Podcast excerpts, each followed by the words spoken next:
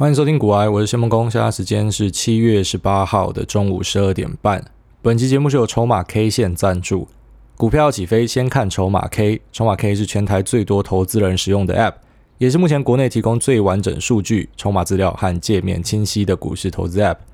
筹码 K 有庞大的数据资料库和简易的界面，提供了包含营收、获利、除权息、个股基本资讯等财务相关数据，基金持股、法人进出、融资融券、大户持股等筹码资讯。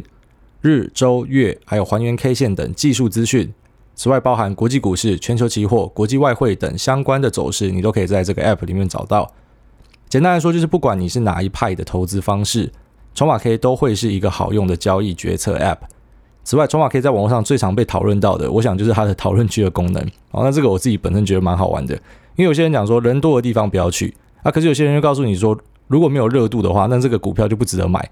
不同的看法在讨论区，你都可以找到你想要的答案。那我个人还是建议哦，你在讨论区上，你可以看看大家的讨论，可是千万不要去跟人家单哦，比较危险。筹码 K 呢，它本身有提供免费的版本啊，那当然免费的版本就像是一个基础入门，它有点限制，比方说自选股就是二十档啊，精选的筹码股只有两档哦，等等的。那如果说你升级专业版的话，就是功能大解放全开。本次专业 VIP 的版本独享权限呢，原价是三千四百九十块一年。但是今天筹码可以配合股癌无节操放福利，提供给大家十天的专业版权限。你只要输入折扣码 G O O A Y E 六六六，就可以马上开通。总共有九百九十九组的序号，免费送大家体验看看，所以先抢先赢啦。那此外呢，系统更新需要时间，所以当你输入序号之后呢，你记得先把你的 App 整个关掉啊，重开刷新之后呢，应该就可以看到这个专业版的功能。那如果说你不知道哪里可以输入这个序号的，你只要点连接栏的连接啊，连接栏的连接呢，它就自动帮你把序号给带进去。那这边就提供给大家啊，我个人觉得筹码 K 真的是台湾少数把这个资料库建立的非常详细的一个 App。那上面有很多的功能啊，反正就选你自己觉得有用，那并且是有参考价值的部分来看啊。那我个人觉得它对于你的交易决策上会有一点帮助。那在进入节目之前呢，一样就是先跟大家介绍一下影集跟音乐啊，因为我们。从之前一开始跟大家开始介绍影集跟音乐的时候呢，我觉得收到了很多正向的回馈啊。那这个回馈呢，比介绍股票来的成就感来得高啊。就是有人跟你喜欢一样的东西，那个真的还蛮爽的。那我们上一集有跟大家介绍，应该是音乐还是上上集，我也忘记了。但是这一集呢，要跟大家推另外一部影集。然后这部影集，我相信应该有一些人看过了。那没有看过的呢，我还蛮推荐你去看的啊，还蛮有趣的。它叫做《安眠书店》啊，英文叫《You》，这个是一个 Netflix 的原创影集。那反正总之，它是一个呃心理惊悚犯罪类型的电视影集。反正总之就讲一个书店的员工跑去狗顾客，然后跑去狗顾客，跑去耍变态就对了。但是他把这个每个人的哦心里面在想的，然后在筹划的啊，在在密谋的东西呢，都用旁白的方式把它讲出来。哦，那我个人觉得这一部就是蛮符合我对于一个影集的期待，就是我不可以猜到它的结果。那如果说我太容易猜到结果的啊，就是。我一看马上就知道结局是演什么，一般我都看不下去。我喜欢看那种，就是我可能多少有料到方向是怎么走，可是呢，还是有一些 surprise motherfucker 的成分在里面哦，这个是非常重要的。那这部影集呢，它目前出了两季哦，我个人觉得没有烂尾。像我在好久以前还在个位数，还就是还十几集的那时候有提到呃一部影集嘛，那叫做这个呃 Outer Carbon 哦碳变。那这一部呢，我觉得第二季就坏掉了。啊，可是安眠书店呢，不同于很多像这个 Alter Carbon 这样子，然后第二季又坏掉的，它其实是属于我觉得它一二季都啊都结尾的结的还不错，这样，那就在这边推荐给大家啊，因为有人在问说有没有新的影集推荐，那这一部虽然不新啊，可是呃我我觉得它好像也没有到很红，所以可能有很多人还没看过，好，那就在这边分享给大家。好了，那进入我们今天的话题。那今天第一个话题呢，先跟大家聊一下 Twitter 啊，Twitter 发生的一个这个治安危机啊，骇客事件。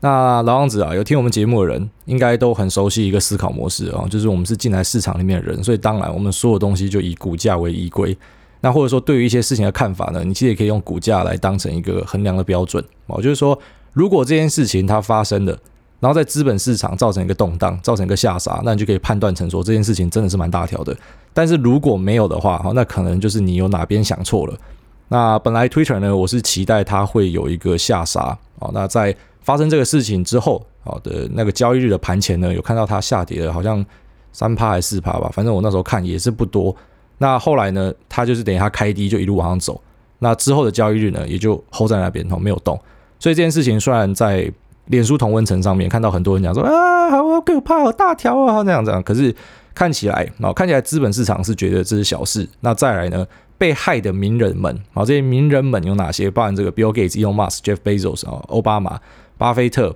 啊，那或者是官方账号，像是 Apple、Uber，那 Kanye West 啊、Wiz Khalifa 这个饶舌歌手啊，反正一堆人被害。那但是也没有人看到说啊，因为这样子我要去抵制 Twitter 啊。其实我本来很期待是说他去害这些名人的账号，那你不知道这些名人的账号他有没有跟别人私讯什么东西？所以我本来在等说有没有人的私讯会不会翻出来哦。那这个就会让这件事情烧得更大条。但看起来没有，然后他就只是盗了这些人的账号，然后发了一篇文。那这篇文呢是英文的啊，他写说这个 Everyone is asking me to give back, and now is the time. I'm doubling all payments sent to my Bitcoin address for the next thirty minutes. You send one thousand, I send you back two thousand. 好，反正就讲说啊，你们想要送福利是不是？现在主委就来送福利啊！我要 double 所有汇钱到我的这个比特币地址的啊，在未来的三十分钟内，如果你给我一千块，我就给你两千块。反正就是一个还蛮白痴的东西啊。那这个东西老实讲，你你看到巴菲特，你看到。比尔盖茨啊，这些人 po 你当然就知道说，这一定是被盗账号嘛，那没有问题。你就只有看到 Elon Musk po 的话，你会觉得说，是不是他脑袋又锵了啊？是不是又呼大麻呼到他妈的出来 po 一些奇怪的东西？但除此之外，其他人看的话，应该就会觉得就很明显嘛，这就是被盗账号。好，那因为很明显看得出来是盗账号了，所以说我相信被骗的人就很少啊，就不会说因为这样子造成一些啊财务方面的损失哈，因为你就知道他是被盗账号嘛。那看起来啦，这个。造成的影响也不大然后，造成的影响也不大啊。那我们怎么看的呢？当然，首先就是股价啊。如果说真的出大事，Twitter 要完蛋的，资本市场呢一定先跑了啊。资本市场是一个钱来钱去、大家非常现实的地方。那再来就是这些被害的名人啊。那如果说真的是出了大事，他们应该就会，比方说开始抵制 Twitter 哦，不要用 Twitter 这样。可是其实 Twitter，我个人觉得在美国算是一个相对政治正确，然后就是站在这种顺风向上面的一个平台，所以我个人是觉得他也不会因为这样受到抵制啊。而且你换个角度来讲。它发生了这样的治安危机，然后如果它没有倒掉的话，然后就像是那句俗谚嘛，就是没有把你杀掉，都会让你更强壮。那我觉得它会因此去改善它的一些啊内控，那还有这个可能治安防御的机制。所以呢，这家公司它或许会变成啊，在这个小受伤，有点像是我就因为这样子，然后打了一个疫苗的感觉哦，那就未来会变得更强壮。所以我其实本来在找机会啊，但是总之就是 Twitter 没有下跌哦，根本就没有下跌，所以。呃，没有这种机会财的部分啊，就错过了。好，那总之这件事情哈，除了前面很多的呃名人被害之外呢，那大家就在想说，为什么川普没有被害？所以我在我的脸书上开始看到一些阴谋论啊。那我个人都觉得阴谋论它一直都是茶余饭后的话题啦。啊，我们真的这个世界上不缺阴谋论，那只是你看看就好，你真的不要太认真哦，太认真去讨论阴谋论，会觉得自己像白痴哦，别人会觉得你像白痴。那这个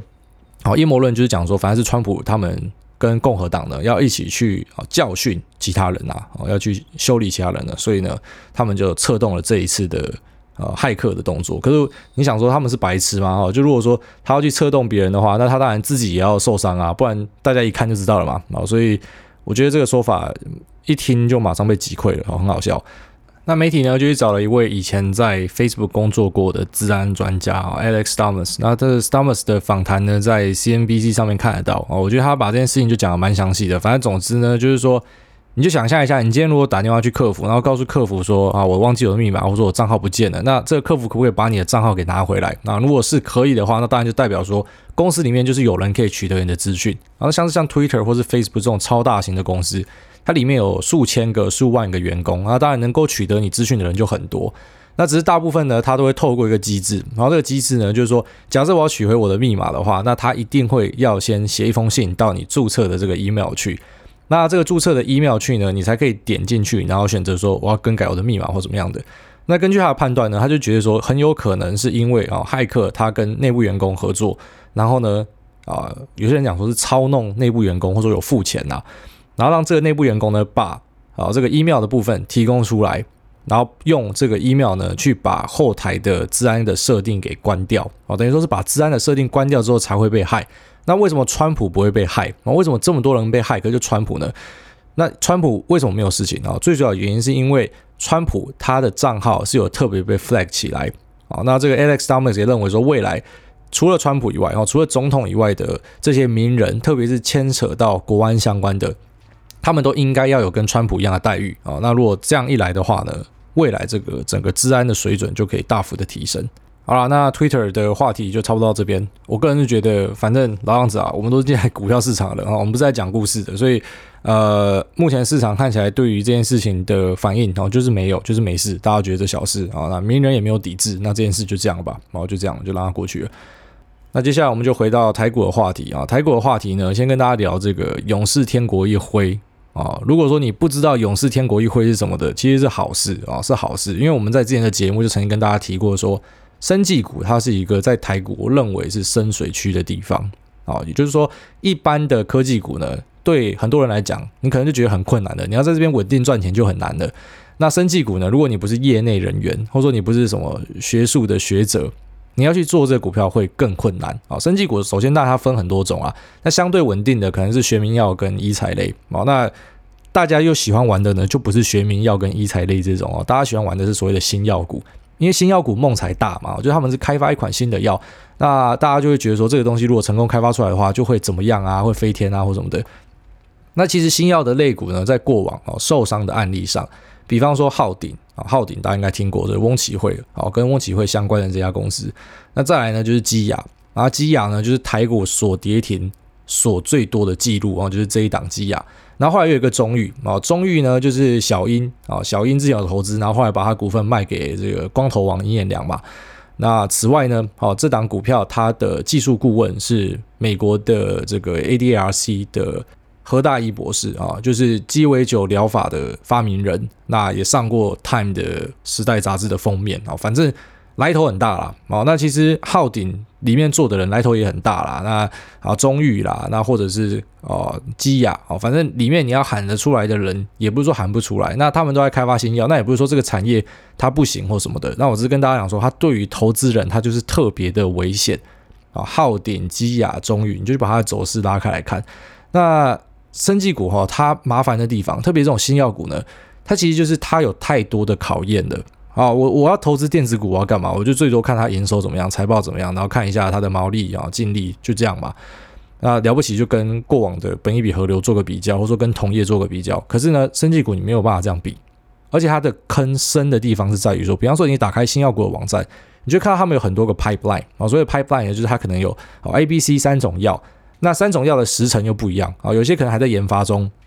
然后有些已经进展到，比方第一期、第二期，啊，有些在第三期准备等解盲哦。你到底懂不懂这什么？你可能一般人也不懂嘛。那总之他就先过一二三期啊，一二三期都没有问题啊。一二期一般是说这个安全性啊，那三期是做有效性。那之后呢就会到解盲哦，解盲就是说盲测要看这个东西是不是真的有效啊。那他就会给一边的人是比方说安慰剂，然后一边人是这个药，然后看说到底实际上啊效果怎么样。那之后呢还要再取得药证，取得药证之后还要再进入一个上市啊。那上市就会。是一个很大的考验，哦，也就是说，这个药可能很好，它可能是真的像呃这些里面的晕船的哦，造梦者讲的这个东西可能真的超赞超好的，那可是呢，最后面它就是卖不好，哦，就是有这样的可能性。那这支药呢，哦，卖不好，这支药就是以中域的这个 TMB 三五五啊为首，应该说现在最有名的就是这一款啦，费尽了好几年，哦，终于把这款药开发出来了，然后呢。他也确定有上过这个 NEJM 杂志啊，那一切呢都看起来没有问题，可是就是上市卖得很烂啊，卖得很烂，所以当然最后面股价就回归了，就是梦醒了，梦醒了就回归。所以生技股就是有很多这样子很难搞的东西啊，所以我才会不建议大家投资。那之前很多人他其实有在 QA 想要问我生技的东西，然后我都跳过嘛，跳过，然后不然就不理你。那不是说回答不出来，而是我就怕。你知道，就是现在开录节目，会觉得自己好像有一点点社会责任。虽然说这个责任好像老实讲也跟我无关啦，但我就觉得，我比方说，我跟你聊到一个，我就明明知道它可能是风险特别高的。然后虽然当然你聊的每个标的都有风险嘛，但是那种风险特别高的，我真的就比较不敢去聊。啊，我现在只有等到这个勇士天国一回呢，他们已经滚下山之后，我才敢跟大家分享一下我的看法。啊虽然之前已经有提过一些关于生技股，叫你为什么不要碰嘛，可是我现在敢直接把他们点名出来，然后跟大家聊。那其实生技股每次在台股的炒股狂潮，它的剧本都差不多。反正呢，就是会有一两档特别强的，像这一次就是合一啊，合一的糖尿病相关的这一款啊新药，它的表现当然是有目共睹啊，这是确实的。那也很。就是恭喜他们哦，终于把这款药给干出来了。那看起来一切都很很美好。那可是因为合一干出了这一款药嘛，那变成其他人就是要跟着，那你就看到其他生技股就开始讲说啊，我们这个药怎么样，我们那个药怎么样，所以它最后面就变成一个生技狂潮。在这样耗顶的时候哦，基亚的时候，都是有一群生技股无脑跟着涨。那这些生技股其实他们的共同点就是，你打开来看，他们过往的营收就是烂的跟屎一样啊。那特别是新药股，根本营收就是零。那财报的部分呢，当然也是烂的跟屎一样，因为就是一直在花钱在开发嘛。可是我我还是得强调，就是说不是不看好这个产业，我也不是不觉得啊，就是啊政府啊，或者说我们的研究人员不应该去发展这样的产业，我不觉得，我觉得他们是应该要去做的啊，不是说我要阻止他们，但是我只是告诉大家说，在资本市场你要去玩这样的股票，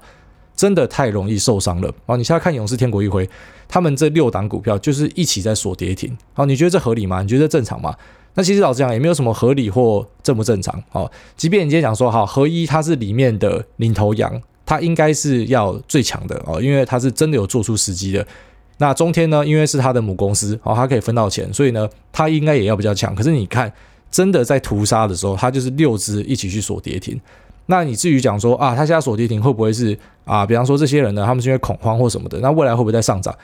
我们真的不要去假设这样的可能性哦。有时候你就是跳出来就好了，你知道吗？就是你现在可能在就像你交男女朋友一样哈，然后你遇到那种渣男或渣女。然后你就一直在想着要怎么样让他更好，可是你为什么不换个角度想说，干你就跟他分手，然后去换一个人不就好了？哦，你为什么要去解决他的什么暴力问题啊，然后脾气问题啊，或者说什么生活起居，妈超爱放屁啊，打嗝屌干臭啊之类的？为什么你要去解决这个问题？你就跟他分手就好，你又不是定下来了。好，那我觉得在台股也是这样，就很多人他他想要去追强势股，或者说他想要去买一些他觉得而且他市场上热度高的股票，可是老实讲，这样的股票很多。但是很多人就选择去玩生技股啊，那生技股我刚才前面已经提到了，如果你连我刚才随便丢的几个名词你都看不出来，你都你都无法了解啊其中的差异，然后你要去做的话，那真的是我觉得和自杀没有什么两样。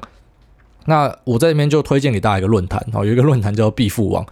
啊，英文叫 “Be Rich”，它是一个台湾的论坛啊。那这个论坛我为什么推荐大家去看呢？就是你去看看这个论坛上面这是讨论生技股的，好，一个比一个专业。一个比一个更会引经据典，国外的论文、学术期刊报告，然后呢，这个实验的资料，然后全部都是外文的，然后跟你讲说效果怎么样，杀小的。你去看这些人从以前啊浩鼎，然后到基亚，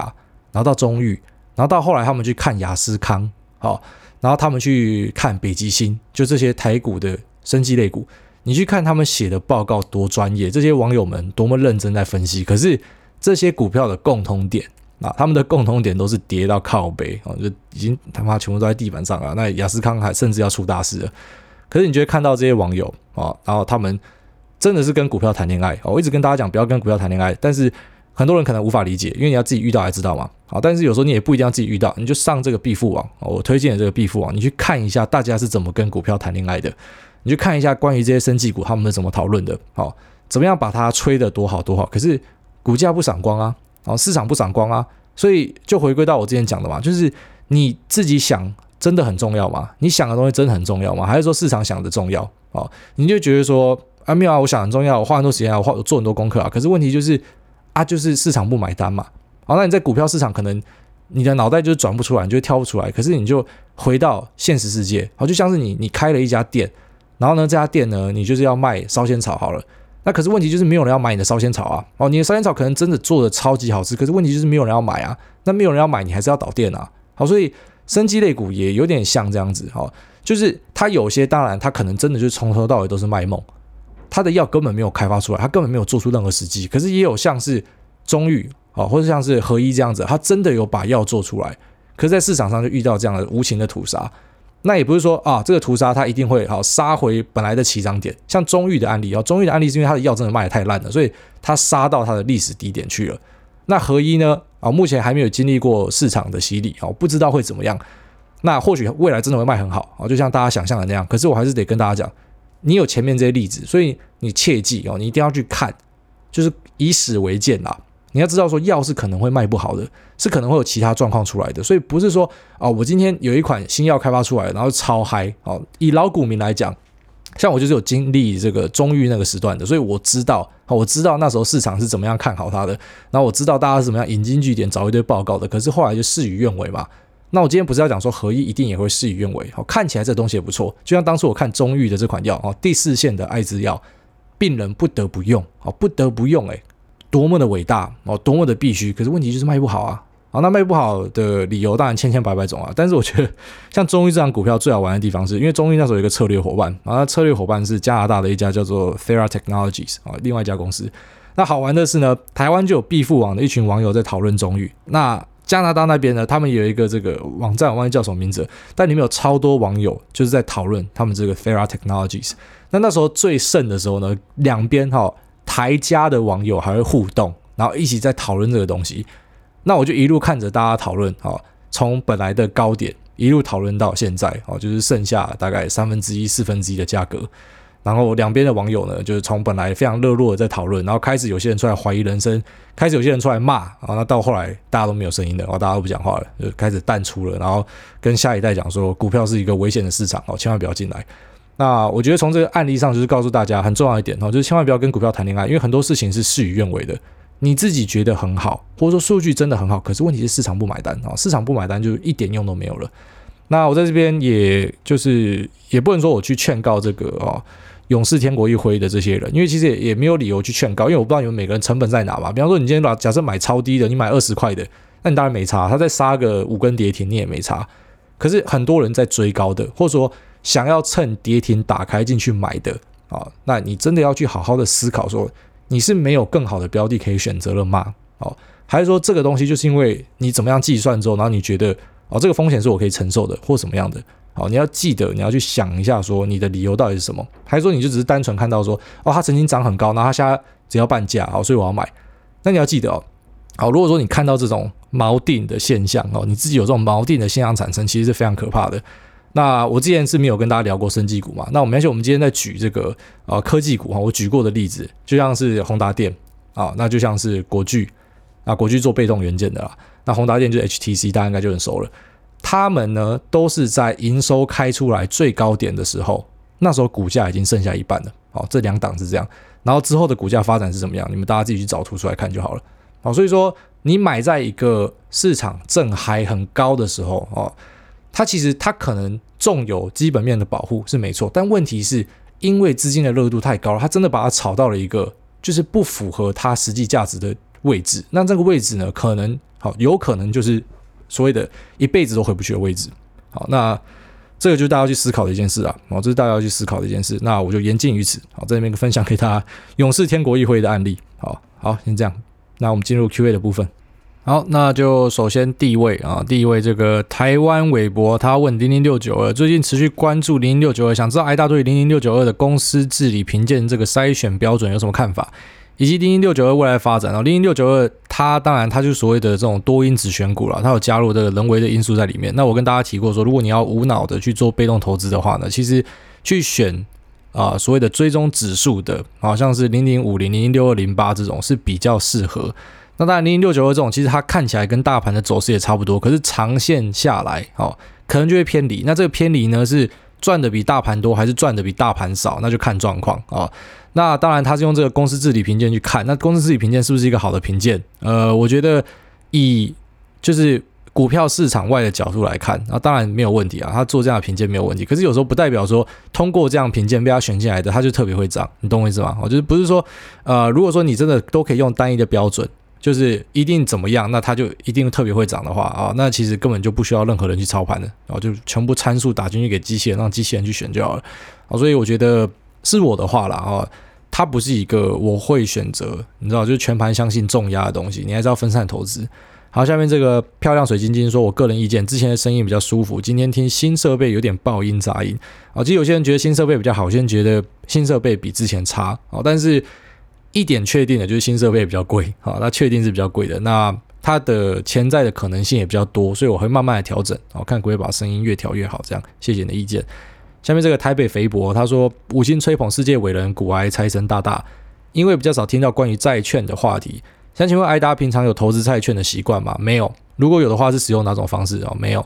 购买基金亦或是直接向银行购买。我觉得如果要买就一样哦，债券你有 ETF 可以选择。那我自己平常有在看啊，但是我自己是不打算用债券的这种方式。但是如果要买的话，当然你就是用 ETF 的方式是最好的。好，下面一位啊，这个想昵称好麻烦。他说，股海明灯替刚进市场的菜鸡建立很多好的观念。前几天才和我妈分享，如果说长期绩效不如大盘，真的不如投资 ETF，而不是说因为自己有赚到钱，所以去忽略绩效的问题。五星花吹选我，好选你。他说，挨大之前有提过，技术分析会让人走火入魔。想请问，平常选股的时候是以基本面为主吗？技术面对你来说的依据是什么？啊，对，绝对是以基本面为主啊！今天才刚在国外的 Telegram 群组跟大家讲到，就说老实讲了哦，你过去只要选到祥硕啊、台积电啊、哦亚马逊啊，然后或者说选到啊这个 Nvidia 的哦，你选股选的好的，你在过往的几年，你只要有赚到钱哦，你手袋口袋有零钱，然后你就把它丢进去买，你到现在都把他妈随便都赚钱，你根本不用管什么买点三小的，你也不用管什么市场情绪，你也不用管什么群主大家讲什么，反正真的是你只要选到一个好的标的。我管你是怎么买，你一定都赚钱。长期你就赚钱，所以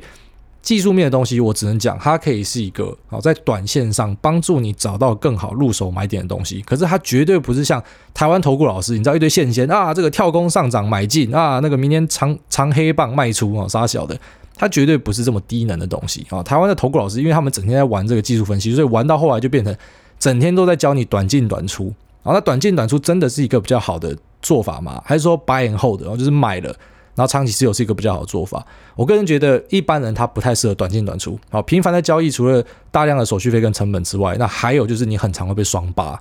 那我个人觉得，如果你看到一个好的标的，用基本面可以选到一个好的标的，并长期持有的话，那绝对才是关键。所以其实投资最难的部分是难在你怎么样去找到一个好，就是你几年后回头一看会觉得干还好那时候买的这样子的标的。那研究趋势就非常重要，我要知道下世界上在红什么就非常重要啊，是不是未来要走电动车呢？还是说未来要走五 G 呢？那你只要选到这个好，在过在过后的几年可以持续的喝汤吃肉的股票呢？那我相信其实不管你买点怎么样哦，技术面怎么样，那都不重要了哦，都会赚钱。那下面你说啊，还想问 ECFA 今年到期对整体经济的冲击，你的看法是什么？那当然 ECFA 到期啊，就如果。的中国这边不让我们继续做下去的话，那它一定会有所有所影响。然后它影响的范围差不多是六千亿哦，中呃台湾出口到中国那么六千亿的部分。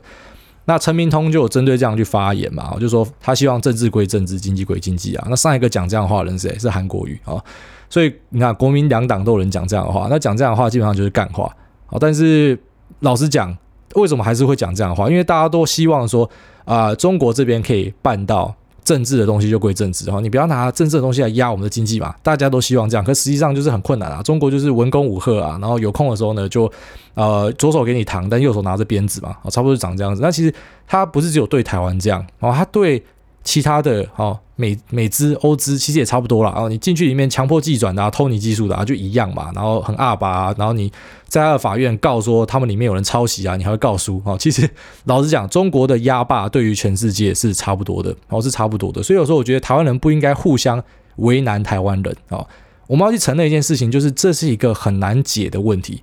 它绝对没有那么简单，你知道现在有些好像国民党就是他的解法就是跪下来舔嘛，啊，那这个当然看了就恶心啊。可是民进党有一些人的解法，包括说啊、激进党啊，他们有一些人的解法就是我要全部断光光。好，但是问题是你你讲断光光很容易啊，因为你不靠这个赚钱啊。可是实际上就是台湾有多少家庭是因为比方说中国的订单，然后或者说是因为对中国的出口，然后再赚这笔钱的啊？难不成你全部都要说他们是中共同路人吗？我觉得你这样讲话也不公允。那我个人觉得，哈，这个东西真的需要智慧去解决。但是长远下来的看法，应该是大家要慢慢的去学会一件事情，就是你跟中国打交道，就是随时会被他们强盗一番。那这样的事情不是只有台湾人有，哈，美国人、欧洲人、各国的人、日本人都遇到差不多的问题。所以你能做的是什么？能做的就是降低对中国的依赖，然后慢慢的去拉升啊，对于其他国家的出口。可是这东西不是嘴巴喊的就好了哦，不是像一些激进派就讲说啊，我现在对中的全部要砍掉，妈智障，这个就是智障哦，讲话没有思考就是这样。但也不是说嘴巴讲说啊，我从现在开始要全部卖美国，但问题是你的品质有没有达到人家美国人要的标准哦？所以它是一个渐进式的过程，它是一个产业需要去提升，然后我们需要一直去越做越好的一个过程哦。所以我觉得这种东西其实不要沦为一个政治的口水。大家应该去思考出路是什么。但是显而易见的是，如果一个 ECFA 好 ECFA 现在必须要拉掉的话，那一定会有人受伤，一定会受到影响。哦，可是如果说中国真的就要强迫你要去承认一中才可以去签 ECFA 的话，那我我要 ECFA 干嘛？哦，所以我觉得类似的问题，好，类似的这种问题呢，会在台湾未来的几年会持续的一直去发生。哦，那大家就记得我的看法，就是我觉得。没有必要台湾人互相为难台湾人哦。我们都知道这一局很难，然后也知道中国这样的做法不是只有针对台湾哈，他对其他人都这样，他们就是一个政权的这个政权就是非常阿爸的一个政权，所以。我们要用智慧去解决，好，那至于智慧是什么，我觉得就是频繁的讨论，但是你要我在一个 Q&A 里面就告诉你说，我希望怎么样解决方向是什么，很困难的。我只是大概告诉你我的想法是什么。好，下面一位这个五岁打手枪啊，五岁打手枪，他说我只是想打现场，为什么没人开？五星吹爆，吹捧吹捧啊，因为信长现在没有要打，三国也没有要打了，现在全部都来打喽，谁来打那个？不过我跟你讲，有时候那种老游戏啊，不要回去玩。因为回去玩，有时候你会把你的那个美好的记忆给摧毁掉啊！就像我现在心里面美好的记忆就是《暗黑破坏神二》嘛，就觉得那时候玩真的超好玩的。然后之后有一次就想要回味一下，就去把《暗黑破坏神二》下载下来，然后打开来，然后就很后悔把它打开来，然后就是那种童年的那个味道就全部被毁掉了。因为那个画质，你看过一下最新的游戏，你根本回不去了。好，所以有些东西就让它留在记忆里面就好。好，那下面吹捧啊，吹捧，然后哦，下面这个是在写说他买。就是我们的广告商品，然后有遇到一些问题。好，你你这个其实当初厂商有直接看到这个哦，那就我讲说直接去帮你处理哦，已经马上去处理了。那如果说你还没有获得你要的答复的话，其实你都可以去私讯我们的厂商哦，因为厂商其实老讲我自己都有挑过啦。我讲过我接的广告呢。可能啊，十个里面我真的会后来会合作，大概就两三个哈，就是有可能七个，我就直接把它挡掉。那挡掉呢，当然有些是因为它违反了我的核心价值哦，比方说这种融资公司的，然后卖奇怪商品的，那不然就是呢，有些就是我自己知道说哦，可能卖不动的，那我就去劝退厂商，我说拜托你不要啦。可是偶尔还是会遇到那种内衣厂商，就是一直劝退他，可是劝不退，他还是想要干的。好，那。好险，好险！后来效果还不错，好险，效果不错。所以呃，有遇到问题都直接跟厂商反映啦。好，那如果跟厂商反映之后，觉得说很雷，有被雷到的话，那再来找我，好，再来跟我讲。那老实讲，我也不能干嘛啦，我就只能说，好，未来我就把这样的东西过滤掉，然后我会把这样的声音给传出去。好，但是我相信大家都很乐意帮你去解决问题的。好，下面一位这个掰开胡乱填啊，这什么鬼 ID 啊？他讲说五星吹爆主委，请问强茂。想请问主委，强茂搭上特斯拉供应链，想请问未来中长期是不是分批买进？首先啊，台股会号称自己有搭上供应链的哦，很多其实是传闻。那你要去验证这个传闻到底是不是真的，你还是先看营收哦。就算他有搭上供应链，可是营收没进来，没有干用啊。哦，假设他搭了一个很棒的题材，可是就没有赚到钱啊。啊，除非市场就决定要炒它，所以你就两个面向嘛，要么一个就是看到底营收有没有进来哦，真的有赚钱，那你可能就发现了别人还不知道的宝物，那你就可以开始分批买进。那或者说，要么就是股价开始涨，代表说哦有先知，他们知道这个东西未来可以搞。所以你还是要这样去看啊，因为台股赚中间财的很多都会号称跟某某题材搭上哦。最近讲说跟什么特斯拉跟 SpaceX 搭上的，至少我知道的至少五档哦。最近一个就是陈泰明，然后他说他的同心店呢跟这个特斯拉搭上哦，自己讲的。所以老实讲，你要验证他们说话的唯一的方式呢，真的还是等，就是要么就是股价表现，要么就营收进来，否则你就先听听就好，因为很多到最后就是胡烂的。好，下面这个。G S E T C R W 菜鸡提问，他说：“之前还大提到，因为有好几只股票你买的成本价低，所以遇到修正不担心。想请问，在做交易的时候要怎么看待成本价比较好？理论上把成本价纳入决策的依据，就陷入沉没成本谬误了。但如果说不管成本价的话，就无法做到停损或停利了。在实际操作上是怎么样看待成本价比较好？假设自己成本价很低，甚至是零来操作是好方法吗？好的，你你成本价是零的。”条件就是说，比方说你你已经固定的一直拿到股息，然后拿了好几年，拿到成本变零嘛，这才有可能成本是零啊，不然成本不可能是零啊。那假设说你讲的，我前面提到，我之前有提到说，就是在美股部分不建议大家追高嘛，因为先进去的人成本价要偏低，好，你应该在讲这件事情。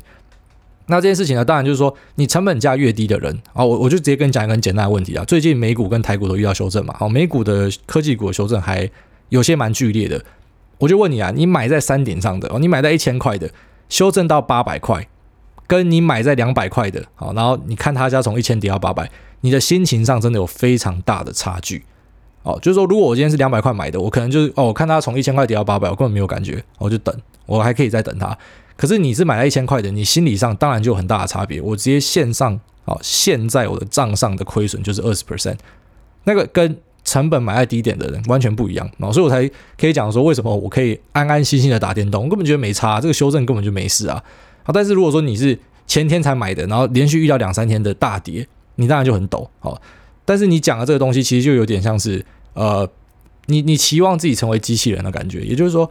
你今天如果说你买在高点，可是对啊，就像你讲的，我不要被成本好，我不要我不要陷入这个沉没成本的谬误。我只要知道说这个东西是长期看好的，我只是短线上买高了。然后当然最理想化的状况，哦，最理性的状况当然是这样子。不管你买在哪个位置，你就不要管你的成本啊，因为反正我就是长期看好它。最理性的东西是这样，所以我才很常跟大家讲说，你在虚拟交易，很多人都可以超厉害、超会赚，可是你用自己的钱去买。你就没有办法，你就赚不到，因为很多理论上的东西啊，最理想化的状况的东西，是你在市场里面你是很难去实践的。特别是你自己知道你存了好几年的钱，然后正在亏损中啊，你可能就会选择要去杀低，要砍在最低点啊，或者说什么我我就承受不了了，我没有办法忍受接下来的盘跌什么的。即便这个东西可能好，你放长来看，三五年后它是会赚钱的。然后呢，三五年后你再回头看，你会觉得，干当初不应该砍在低点的。好像我们群主有一位这个台中川大志先生，他就分享他爸爸嘛，他爸爸买特斯拉七年前就买了，超厉害，对不对？可是买了之后遇到大跌，那就把它砍光光啊，因为他觉得当下就承受不了嘛。可是他那时候买的钱跟现在特斯拉涨到这样钱，哇，他如果当时没有卖的话，他们现在全家已经住豪宅换豪车了，可是就没有办法抱住嘛。所以成本很重要一点就是，你如果你今天要在建立。啊，仓位的时候还是会建议你就是分批投入，你你不要一次重压，因为一次重压你真的是遇到一个修正啊。比方说你今天买，然后明天遇到一个连续五天、连续十天的大跌，好，一般人就受不了了，因为当下你不会知道说这个大这个大跌会持续五天还是十天啊，你搞不好觉得干，如果是跌二十天，如果是跌一年怎么办？然后如果像二零零八直接一次跌掉一年半怎么办？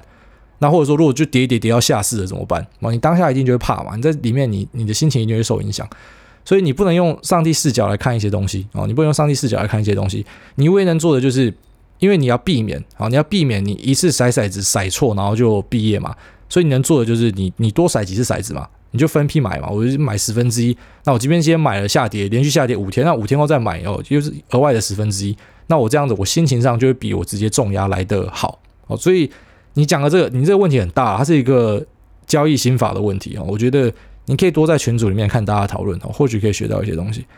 好，下面一位这个 Good App Very Good 啊，Good App Very Good，他说